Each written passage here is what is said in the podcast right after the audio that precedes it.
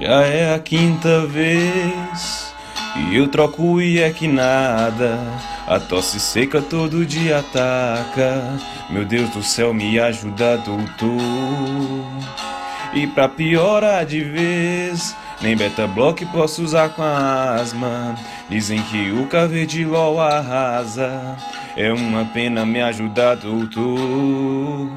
Então diz por quê que o Bra não pode usar na grávida e o diurético na cama me arrasa. O que é que eu vou usar, doutor? Para de dizer que tá ruim, sacubitril resolve essa parada. A sua pressão já cai, já pode ir pra casa. Para de dizer que tá ruim, sacubitril resolve essa parada. A sua pressão já cai, já pode ir pra casa.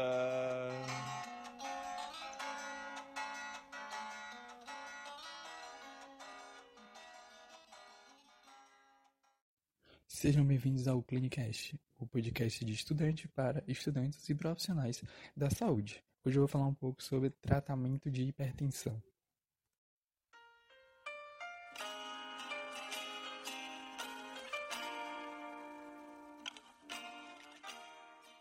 Então, antes de começar a, o, a tra, o tratamento em si, é importante fazer a estratificação de risco, porque o tratamento vai se basear no risco que o paciente tem é, de se desenvolver algum problema, desenvolver alguma complicação. E aí, com a estratificação, você vai identificar quem são os pacientes mais susceptíveis a complicações e vai fazer um tratamento mais agressivo. Então, para fazer essa estratificação, a gente tem duas estratégias. Uma é a estratificação de risco cardiovascular adicional. Por que que eu vou, por que que ela é muito usada? Por que que eu posso usar ela? Porque a maioria dos, dos pacientes, eles têm um fator de risco já. Né? Já chegam com, com hipertensão, já tem fator de risco. Então, essa classificação fica, é bem favorável e, além disso, é uma classificação bem simples. Então, é uma coisa que você faz mentalmente, rapidinho, sem nenhum problema. Essa classificação está presente na tabela, que está presente nas diretrizes de hipertensão brasileira. Então, você pode abrir lá na diretriz, que vai ter essa tabelinha bem bonitinha. Eu vou tentar explicar aqui de uma forma mais fácil essa tabela. Então, a gente sabe que o, o hipertenso, a gente tem quatro estágios, quatro divisões de hipertenso. O, o pré-hipertenso, paciente com hipertensão no estágio um, pacientes com hipertensão no estágio dois, pacientes com hipertensão no estágio três. O paciente pré-hipertenso que não tem nenhum fator de risco, ele não tem risco adicional. Agora, se ele tem de um a dois fatores de risco, já tem um risco baixo. Se ele tem mais de três fatores de risco, ele já tem um risco moderado. Aquele paciente no estágio um, paciente de hipertensão no estágio um, que não tem fator de risco, mas ele já é estágio um, ele já tem um risco baixo. Agora, se ele tem fator de risco, ele já passa a ter risco moderado, né? Se for um a dois fatores de risco, e se for mais de dois, ele já tem risco elevado. E aquele paciente do estágio dois, ele, se ele não tem nenhum fator de risco, ele tem um risco moderado. Se ele passa a ter, já é risco alto. E além disso, todo paciente no estágio três de hipertensão, ele já tem um fator de risco alto. E todos os pacientes que têm lesão de órgão-alvo, ele já, ou lesão de órgão-alvo, ou doença cardiovascular, ou doença renal crônica, ou diabetes mellitus, ele já tem um risco alto de ter complicações. Bom, o que, que é esse risco? Quais, quem são os fatores de risco? Primeiro, o paciente ser do sexo masculino, o paciente tem uma idade elevada, homens acima de cinquenta e cinco anos, mulheres acima de sessenta e cinco anos, paciente que tem história de doença cardiovascular prematura em parentes de primeiro grau. Aí, qual é esse prematuro? São homens com menos de cinquenta e cinco anos e mulheres com menos de sessenta e cinco anos. Pacientes tabagistas, pacientes dislipidêmicos, pacientes que têm resistência à insulina, pacientes que têm obesidade. Lembrando que resistência à insulina não é ainda diabetes.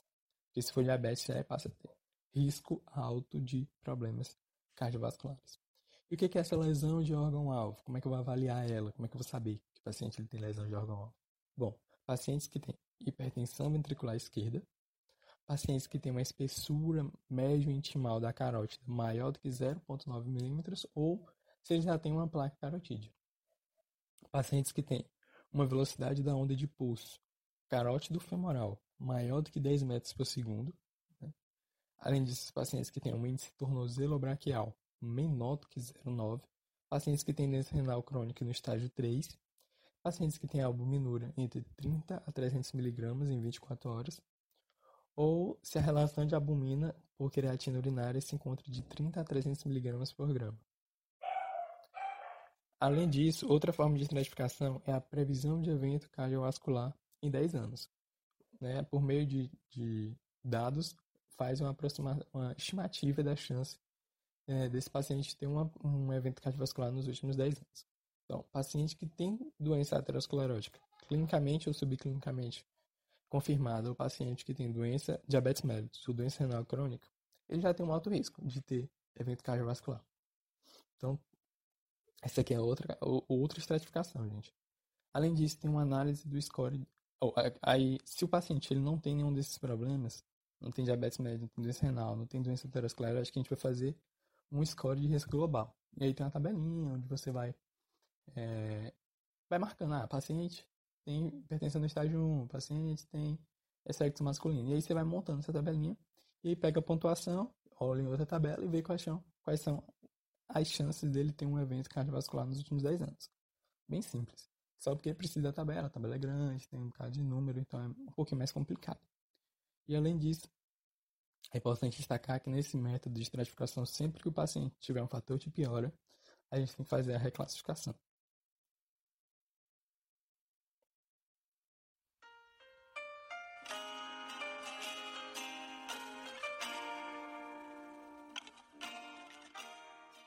Então, após a estratificação de risco, a gente vai ter que iniciar o tratamento. E a gente tem que saber, ah, eu começo por monoterapia, é um só medicamento. Ah, eu começo por combinações de medicamento. Ah, será se eu já começo mesmo esse medicamento? Então, essas decisões elas são feitas de acordo com a estratificação. Fez a estratificação, é, a primeira coisa que é importante lembrar é que qualquer medida que tem que ser tomada, ela tem que baixar a pressão. Se ela não baixar a pressão, ela não cumpriu o que é, o que, qual a finalidade dela.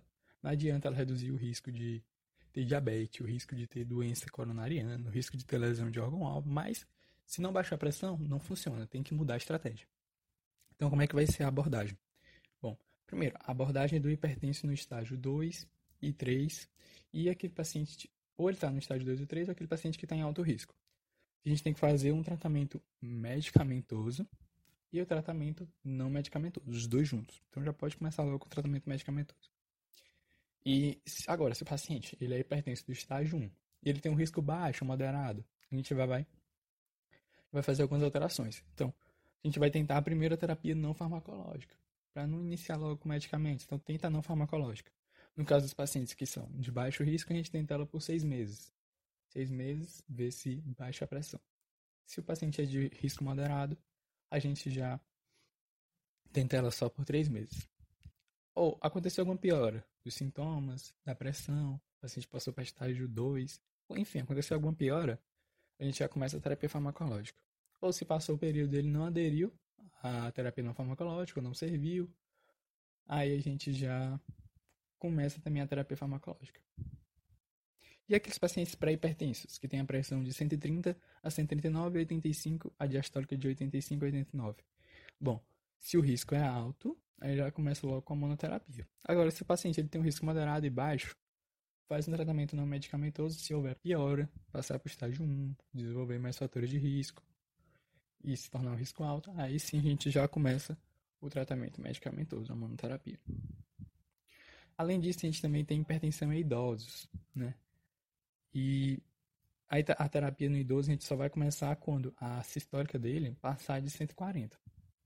E tem que estar sempre atento, né, antes de começar o tratamento medicamentoso nele, quais são os sintomas, porque o idoso ele é mais sensível, então tem que estar com um acompanhamento mais detalhado. Naqueles muito idosos, acima de oitenta anos, o limite para iniciar a terapia farmacológica é acima dos cento e sessenta milímetros de mercúrio de sistólica. Então, já não começa, ah, paciente, mais de oitenta anos com cento e quarenta. Calma, calma, não começa com tratamento farmacológico agora, não, só acima de cento e sessenta. E a hipertensão sistólica isolada. Essa hipertensão sistólica isolada, ela está só sistólica aumentada, ela comete mais idosos, ou mais jovens. E a ideia é fazer a adoção de medidas não farmacológicas, pelo menos por enquanto. Agora, se o paciente ele tem um, um fator de risco cardiovascular muito alto, aí a gente já pode começar com a monoterapia lembrar de estar sempre atento à diastólica, porque às vezes a monoterapia ela baixa também a diastólica e a gente não pode baixar a diastólica demais. Se a hipertensão sistólica isolada, ela tem que ser feita com cuidado. Bom, então quais são as metas? Tá, beleza, eu tenho que baixar a pressão, mas eu tenho que baixar quanto? Então, a gente tem as metas. A meta para a maioria dos pacientes de alto risco, alto risco cardiovascular, é baixar a pressão deles para menor do que treze por oito. Só que a gente tem algumas exceções, como por exemplo os diabéticos. Os diabéticos a gente não tem ainda certeza de quanto que é para baixar. Por quê? Porque foi feito um estudo, que é o Accord. Ele foi feito com quatro mil setecentos e trinta e três pacientes. É até interessante, né, comparar esses estudos com... Esse, essa quantidade aqui está pouca, né? Porque os estudos de hipertensão elas têm que ser uma quantidade maior. E comparar eles com os estudos de coronavírus, que são feitos com quarenta e cinco, sessenta pessoas. Então, é um... chega a ser um impacto, né, muito grande. Mas enfim, continuando. Se você quer saber mais de coronavírus relacionado com hipertensão, você pode ouvir o podcast é, passado, o nosso podcast passado sobre coronavírus, que a gente fala de sintomas, fala de pessoas, as pessoas de risco, fala sobre tratamento e muito mais. Enfim, continuando. Então, nesse efeito Accord, nesse estudo Accord, percebeu, foi dividido em dois grupos, essas quatro mil setecentos e trinta e três pessoas. Num grupo a gente baixou a pressão para doze, né, essa histórica para menor do que cento e vinte. E no outro a gente baixou essa histórica só para menor de cento e quarenta. Tá, beleza. E o que que percebeu-se? Percebeu que não houve diferença de desfecho primário nos grupos. Os grupos continuaram com desfecho primário semelhante. Mas houve uma diminuição de risco de acidente vascular encefálico nos pacientes que baixaram a pressão para menor do que doze, menor do que cento e vinte. Então, devido a esse estudo, a gente ainda não tem uma meta bem estabelecida para diabéticos.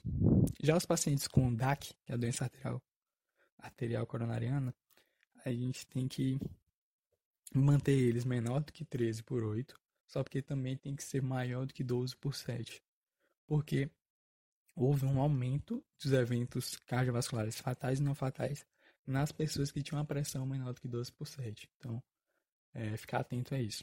Além disso, aqueles pacientes de estágio três, que é a hipertensão altíssima, a gente não pode baixar a hipertensão demais, porque não tem estudos que comprovem. Se você baixar demais a hipertensão, esse paciente vai ter benefício. Então, a ideia é baixar ela para menor do que quatorze por nove.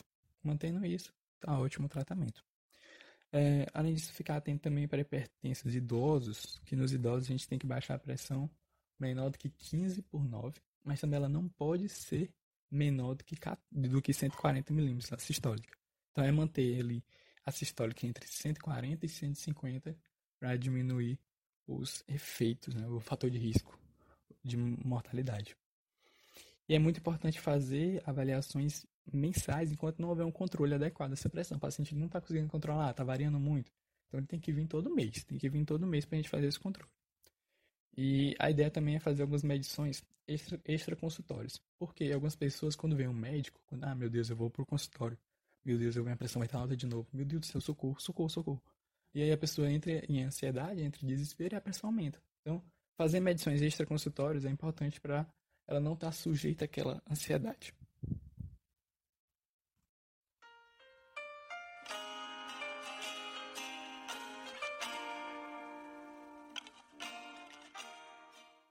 Então, vou, agora a gente vai falar um pouquinho dos tratamentos em si. Tratamento é, que tem que ser feito por todos os pacientes que têm hipertensão, que têm alteração na pressão, e que é muito importante ser feito, porque se ele não for feito, é, e o paciente só faz uso da medicação, usa a medicação, usa a medicação, e aí ele não fazendo isso aqui, a tendência é que haja uma piora na hipertensão dele, né, que aumente os fatores de risco, aumentem, ou a própria pressão dele mude de estágio, porque ele não fez esse controle não medicamentoso. Então, é muito importante fazer o controle não medicamentoso. A primeira coisa que já foi percebida é que redução de peso, né, pacientes com obesidade mórbida fizeram essa redução de peso, ou pacientes que têm uma circunferência abdominal é, elevada, percebeu-se que esses pacientes tiveram redução de pressão arterial. E, além disso, é, percebeu-se que quanto maior a gordura visceral, mais chances o paciente tem de ter hipertensão. Além disso, é, existe uma relação direta entre sobrepeso e alteração de pressão arterial.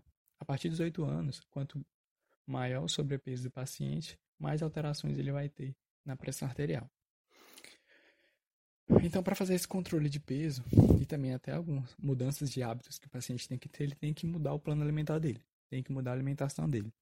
Mas é importante lembrar que essa, essa mudança ela tem que ser feita com o trabalho entre o médico, entre o nutricionista. Não é porque tem alguns pacientes que veem uma, rece- uma dieta na internet. É, perdi quarenta, sei lá, resolvi minha hipertensão. Aí o paciente vai lá e clica, pronto, essa dieta aqui eu vou seguir. Dieta boa, dieta que eu peguei de graça. Não, né? Essas dietas normalmente elas trazem piora de fator de risco, trazem problemas no tratamento. Então, não, não se faz dieta assim. A dieta ela tem que ser feita com um nutricionista, com acompanhamento médico adequado. Alguma dieta que é, uma dieta que é bem recomendada é a dieta DASH. A dieta DASH ela se baseia no consumo de frutas, hortaliças, laticínios de baixo teor de gordura, ingestão de cereais integrais, frango, peixe e frutas oleaginosas. E pre- preconiza a redução da ingestão de carne vermelha, doces e bebidas com açúcar. Dieta que comprovadamente reduz a pressão arterial.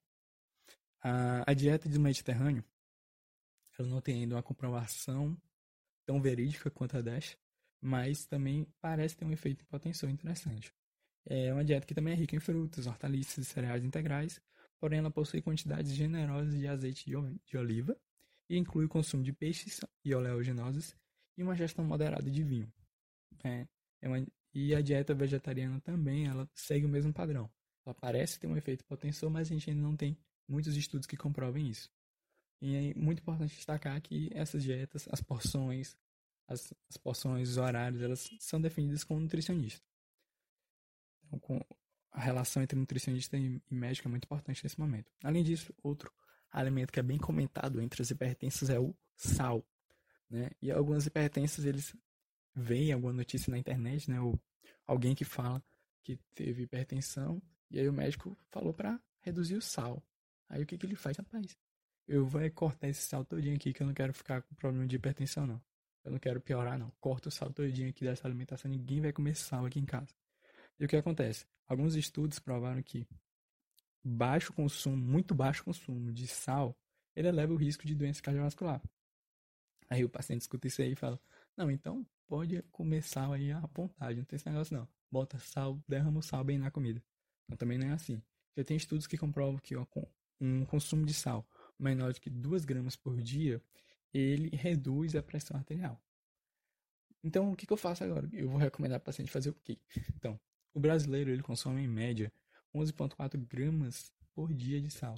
Então, como a maioria dos brasileiros consome essa quantidade exagerada de sal, a gente vai sempre recomendar para o paciente, reduza as quantidades de sal na alimentação, para haver aí é, benefícios. Então, passar para o paciente, que é importante, no máximo duas gramas por dia de consumo de sal para conseguir essa redução da pH. Além disso, outro, outra alimentação bem comentada é o famoso ômega três, né? Que também surge várias propagandas na T V, na internet. Ômega três resolve tudo. Bom, o que aconteceu?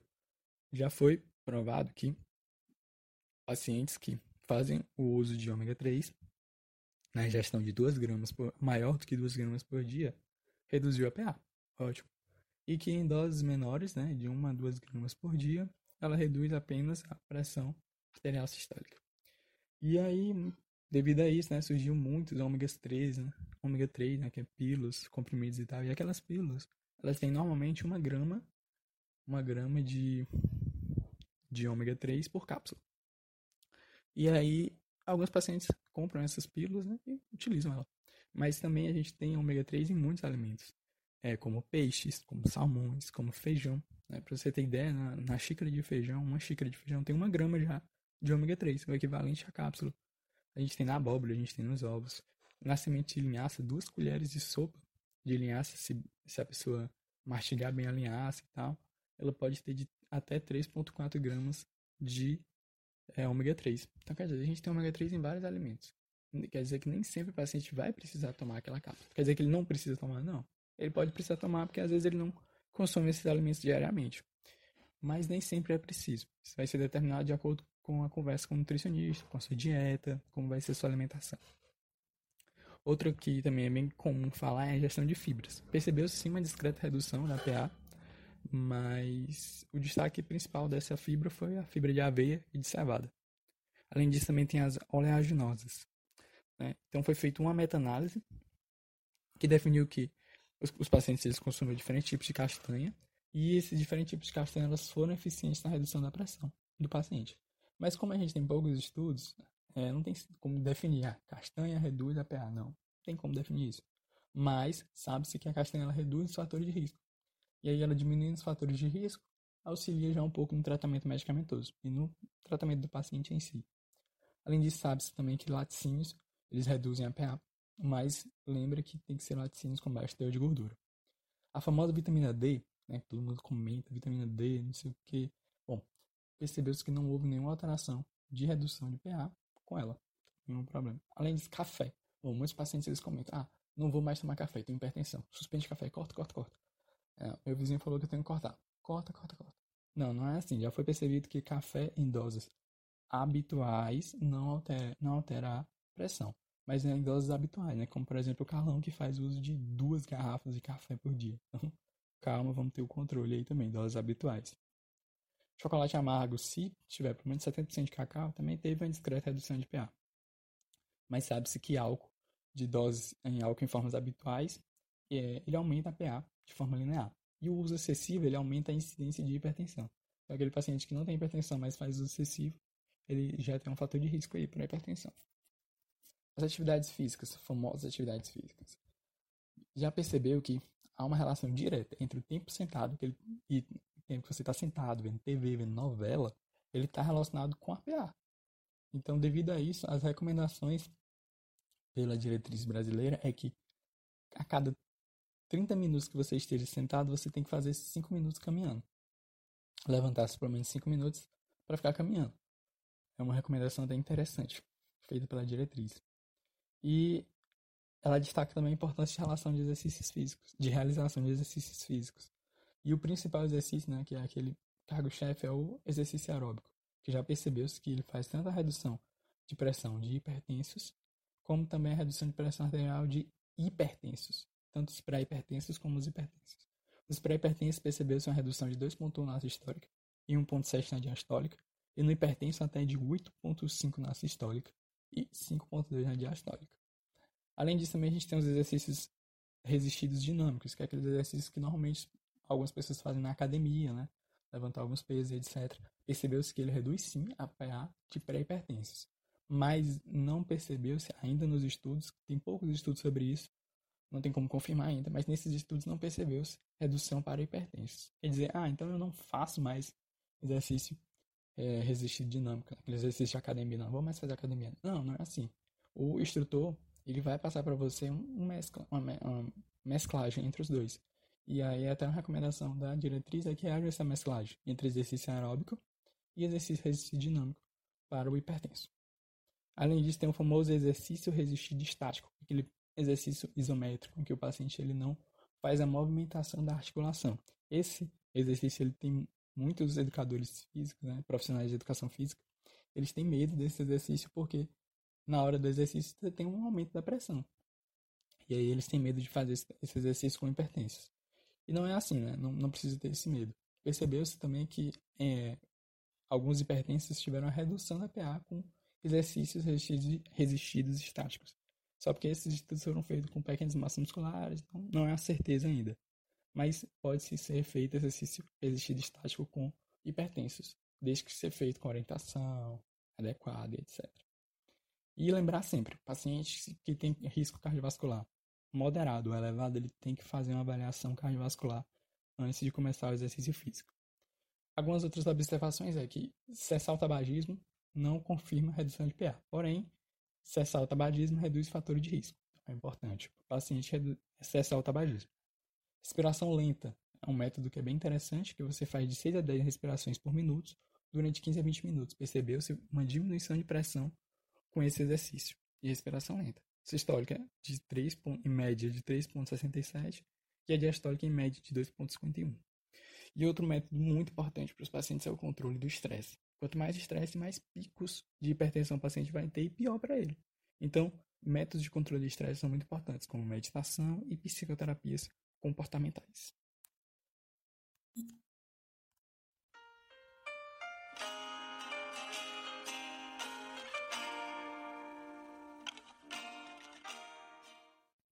Bom, então vamos começar um pouquinho sobre o tratamento farmacológico.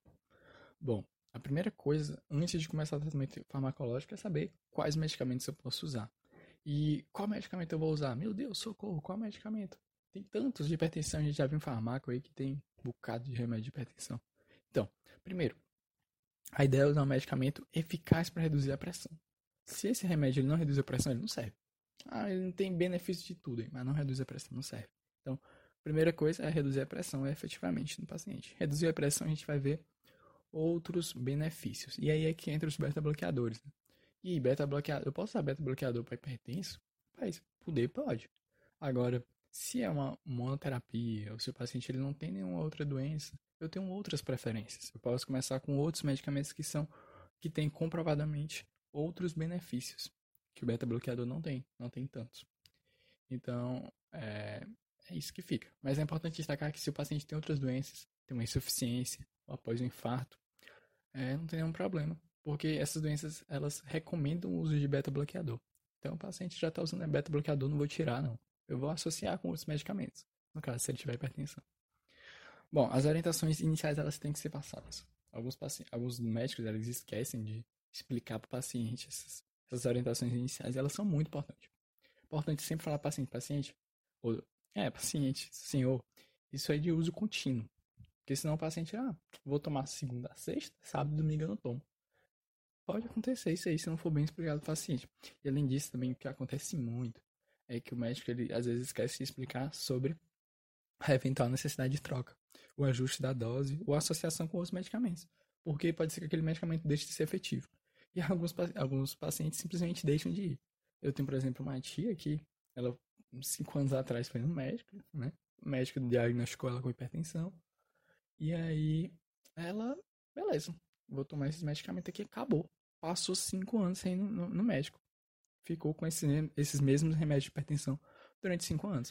E aí, quando chegou no médico, a pressão dela estava totalmente alterada. É, além disso, ela já tinha até algumas alterações estruturais no coração. Então, muito importante relembrar esse paciente que ele vai ter que ficar vindo de vez em quando para fazer essa avaliação. Bom, primeiro, então, uma coisa muito importante para o medicamento. Ah, eu tenho as classes, eu tenho inúmeros medicamentos nas classes. Qual medicamento eu vou mandar para esse paciente? Bom, é, primeira coisa, tem que ser demonstrado, esse medicamento tem que ser demonstrado capacidade de reduzir a morbimortalidade para cardiovascular, ser eficaz por via oral, ser bem tolerado, e tem que ser um, um remédio, com um medicamento com o menor número de tomadas por, por dia, porque aí facilita o tratamento. Imagina o medicamento tem que tomar cinco vezes por dia, quatro, três, enquanto tem medicamentos que você precisa tomar só uma vez. Então, dê preferência por esses medicamentos. Ser iniciado em menores doses é muito importante para ter menos efeitos colaterais, e essas doses elas têm que ser efetivas. Esse medicamento ele tem que ser, pode ser usado, em, tem que ser, tem que poder ser usado em associação. É, e sempre lembrar, começou o medicamento, espero pelo menos quatro semanas antes de fazer alguma modificação. Além disso, é importante também ter um controle de qualidade na produção do medicamento. Você tem que conhecer ali o medicamento bem.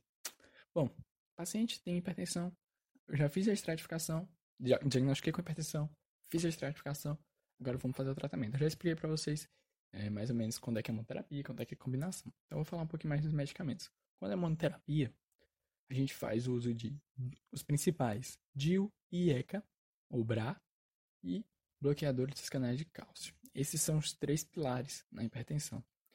E outro que pode ser usado também são os beta-bloqueadores em casos específicos. E aí, quando é monoterapia, a gente escolhe um deles, de acordo com o perfil do paciente. Quando é combinações, né, que não, a gente tem que fazer combinações de dois fármacos, a gente sempre dá preferência por essas classes. Fazer combinações entre essas classes. E, essas classes. E aí, se não dá certo, se não der certo, aí você pensa em outros hiper, hiper, antihipertensivos. Mas, por enquanto, a gente vai fazer a brincadeira com essas, essas combinações com essas classes. Vou explicar um pouquinho sobre cada classe. Bom, primeiramente os diuréticos. Os diuréticos eles são os mais recomendados para o pessoal que vai iniciar na monoterapia. Então, iniciar com monoterapia, preferência por diurético. E aí, e aí qual diurético? Bom, primeiro a preferência sempre é pelos tiazídicos ou tiazídicos-like. E aí, quem são esses tiazídicos-like? É, tiazídicos, tiazídicos-likes? São... A gente tem a hidroclorotiazida e a clortalidona. E aí tem essa sempre uma, uma competição, né? Qual dos dois passar. E aí recomendo... O importante é que esses dois medicamentos eles têm que começar em doses baixas. E o interessante do, dos diuréticos é que eles... É, os efeitos deles não dependem da, da, da dose, né? Os efeitos antipertensivos dificilmente tem uma relação, mas os efeitos adversos eles dependem da dose. Então, por isso que é uma recomendação de doses mais baixas com diuréticos. E aí fica aquela dúvida, né? Hidroclorotiazida ou clortalidona? As recomendações do, do, da diretriz brasileira é preferência pela clortalidona. A americana também, mas a europeia ela prioriza a hidroclorotiazida.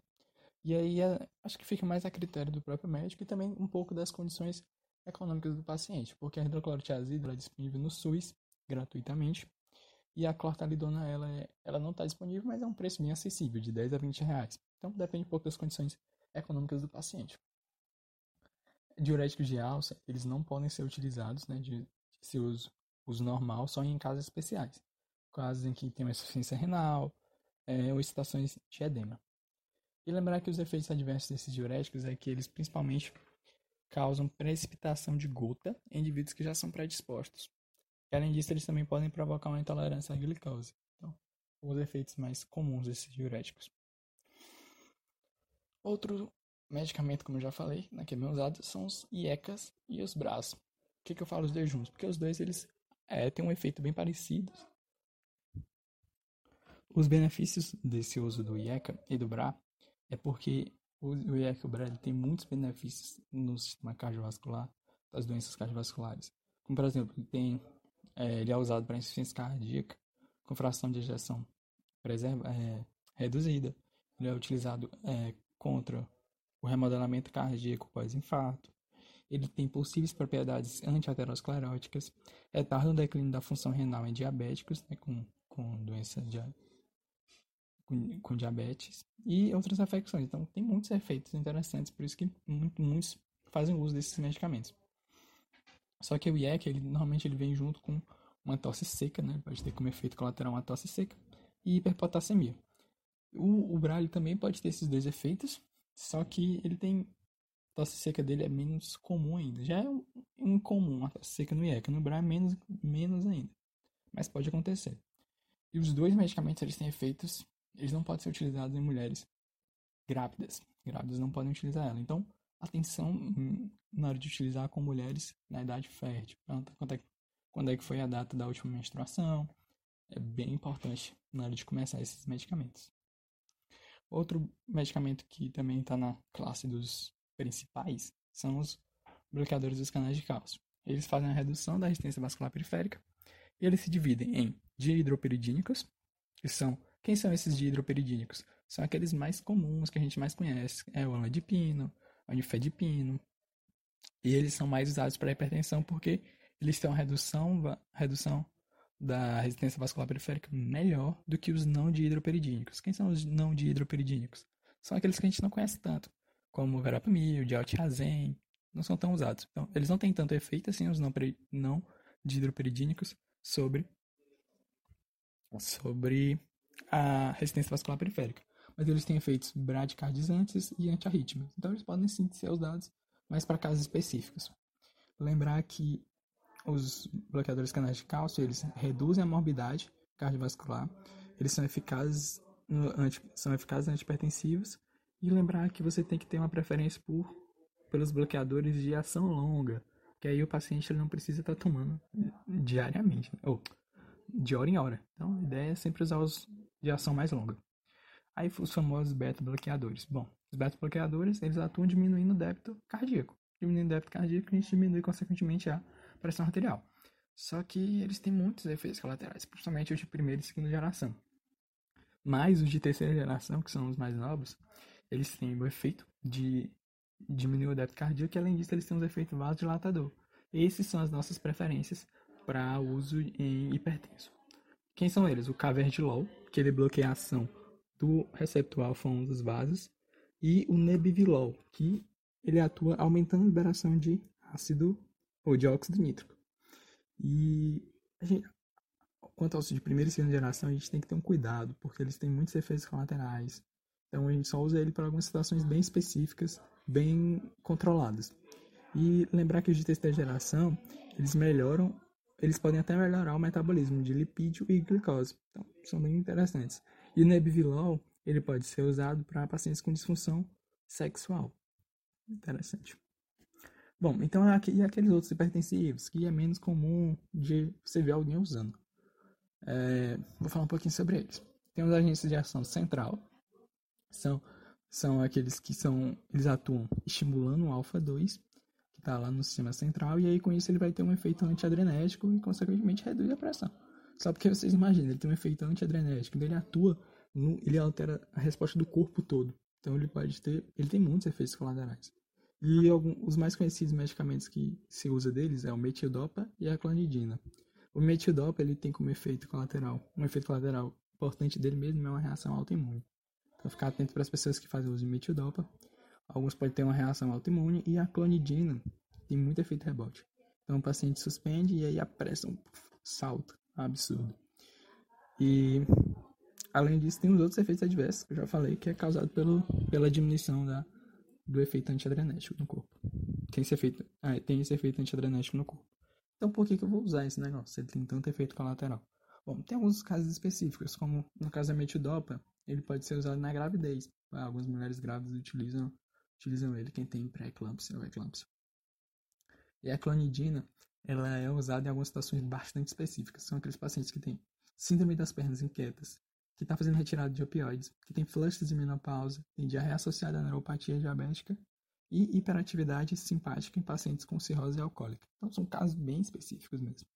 A gente também tem os alfa-bloqueadores, que eles reduzem a resistência vascular periférica sem alterar o débito cardíaco. Só que é, ele também pode ser usado para a melhora da hiperplasia prostática. Quem são eles? A doxazosina, a prazosina e a terazosina. É, só que alguns efeitos adversos que estão tá acompanhados com ele é a hipotensão sintomática, na primeira dose, e a tolerância dele desenvolve muito rápido. Então, você tem que estar tá aumentando a dose muito rapidamente. Então, não é um medicamento assim usado frequentemente. Além disso, a gente tem os vasodilatadores diretos. Quem são eles? A hidralazina e o minoxidil. Lembrando que o minoxidil não serve só para barba, mas é melhor usar ele só para barba mesmo. A hidralazina ela tem como efeito colateral cefaleia, flanches, taquicardia reflexa, reação lupus-like, que ela é dose dependente. Quanto maior a quantidade, mais reação lupus-like a gente tem. Quem ficar curioso sobre essas, esses efeitos, pode falar com a gente lá no Instagram, pode fazer uma pergunta que a gente vai responder e explicar direitinho, é, detalhadamente, para quem quiser saber. E o minoxidil, ele causa exortismo nas mulheres. oitenta por cento das mulheres que usam minoxidil. O que, que é exortismo? É, começa a surgir pelos indesejados de padrão masculino, como na face, no peito, é, e também pode até causar derrame pleural. Então, atenção com o uso de minoxidil. Inibidores diretos da renina. Eles vieram com a promessa de resolver tudo. Eles bloqueavam todo o sistema renina-angiotensina. Bloqueava a renina ao comecinho. Então, resolveu todo o problema. E aí, quem é que veio? O alisquireno, que é o único representante. E aí fizeram os estudos de eficácia dele, da alisquireno. E foi comprovado que em imunoterapia ele tem uma redução parecida com, é, semelhante a dos demais antipertensivos. Então, não foi uma grande revolução assim. E até agora a gente não tem evidências do benefício sobre a morbimortalidade dele. Então, tá aí. Lembrar que ele tem poucos efeitos colaterais. Interessante, né? E os efeitos colaterais dele são menos de um por cento das pessoas que aconteceu. E é só em doses bem elevadas. Lembrar também que ele é contraindicado na gravidez, tal como o iaquilbrar. E aí surgiu um medicamento chamado sacubitril. Sacubitril valsartana. O nome comercial dele é Entresto. Esse é remedinho mais bonzinho que já surgiu. Sacubitril, sacubitril. Todo mundo vai. Sacubitril, sacubitril, sacubitril, trio, trio. Que? Que que é isso, velho? É, essa dupla, bom, voltando. Essa dupla, ela tem uma ação farmacológica. A, a ação farmacológica dela é causada por causa da valsartana, que é, bloqueia o receptor A T um, causando vasoconstrição, é, que esse receptor ele causa uma vasoconstrição. E aí, com bloqueia ele, a gente vai ter vasodilatação, vai ter diminuição da pressão, e aí é bem interessante. E também ele faz o, a, a parte do sacubitril, ele vai fazer o bloqueio inibitório da neprilisina, que com esse bloqueio a gente impede a degradação dos peptídeos natriuréticos, que vai causar vasodilatação, redução do tônus simpático, natriurese, diurese, redução da pressão arterial. Então, esse medicamento ele pode ser muito útil à hipertensão arterial, por, por causa desse efeito farmacológico dele. E aí foi feito em meta-análise recente, pegaram nove ensaios clínicos randomizados, e onde oito, oito desses nove avaliaram sacubitril, valsartana com bloqueador do, com algum bloqueador de receptor de angiotensina, com algum B R A. E aí nessa análise obteve-se o melhor controle pressórico com o, o sacubitril, e sem qualquer incremento em os efeitos adversos. Então olha aí, pode ser uma, um novo medicamento aí recomendado para hipertensão. Existem também alguns estudos menores e meta-análise mostrando benefício na hipertensão resistente de difícil controle. Então aí, essa droga ela talvez venha para ficar na, nas drogas antihipertensivas.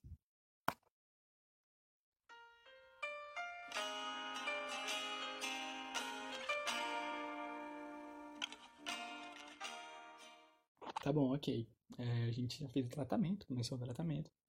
E aí a gente manda o paciente para casa. Começou o tratamento, manda ele para casa e fala para ele, volte daqui a um mês pra gente dar uma avaliada se esse tratamento ele foi efetivo ou não. E aí o paciente ele volta daqui a um mês. Pressão controlada, nas metas que eu estabeleci, ótimo. Então você fala para ele, olha, conseguimos controlar a pressão, daqui a seis meses você volta. Aí depois que ele voltar, se continuar controlando, daqui a um ano. E aí você vai fazendo esse controle. É, mas aí chegou o paciente e a pressão dele não foi controlada. Rapaz, não foi controlada. E agora? Bom, aí a gente vai buscar algumas associações. Então, se o resultado ele foi parcial e não teve efeito adverso com o uso desse medicamento, a gente recomenda aumentar a dose do medicamento em uso, podendo também ser considerada uma associação com antipertensivo de outro grupo terapêutico. Agora, se não houve efeito terapêutico esperado na dose máxima, já está na dose máxima, não teve efeito, e ainda, ou também, pode ter surgido algum efeito adverso com o uso desse medicamento, recomenda-se substituir ele, é, substituir o antipertensivo já utilizado e reduzir a dosagem e associar outro antipertensivo de classe diferente ou instituir uma outra associação de fármacos. Então a ideia é, se deu um efeito adverso, substitui é, por outro antipertensivo, se a combinação não deu certo, se substitui a combinação, para tentar adequando para esse paciente. E a ideia sempre é fazer aquela combinação É, que eu já falei para vocês com os medicamentos principais. E lembrar que tem que, se não deu certo com um, você tenta dois. Se não deu certo com dois, você tenta três. É, então são várias combinações. Então, lembrar que a combinação I E C A e bloqueador de receptor de angiotensina, B R A A, não é recomendada, porque teve, não teve diminuição da morbimortalidade com os dos dois e em alguns grupos teve foi aumento. Então não é recomendado. Então, caso não sejam alcançadas as metas de controle da pH com dois fármacos, já fiz o uso de dois fármacos, não resolveu. Bom, vamos ver. Teve um resultado parcial e sem efeito colateral? Se teve isso, a gente opta por um aumento da dose da combinação inicial, ou pensa também vai, que pode tentar adicionar outro antipertensivo. Mas a meta ela não foi atingida na dose máxima, já está na dose máxima. E ainda, ou também pode ter surgido um efeito adverso ao longo. Então, recomenda a substituição da combinação. Busca outra combinação mais efetiva. Agora, se está nas doses máximas possíveis, não se obteve controle da pH, deve-se associar a outros antipertensivos. E aí você tenta, não, não deu certo com dois, tentei já outra combinação, também não deu certo, então bota mais um medicamento. Lembrar que se esses dois que eu estava usando antes, nenhum deles for diuréticos, a recomendação é que o terceiro seja um diurético. Beleza, eu botei os três, é um diurético, mas nunca controla de novo. O que, que eu faço? Eu posso tentar o uso da espinorolactona.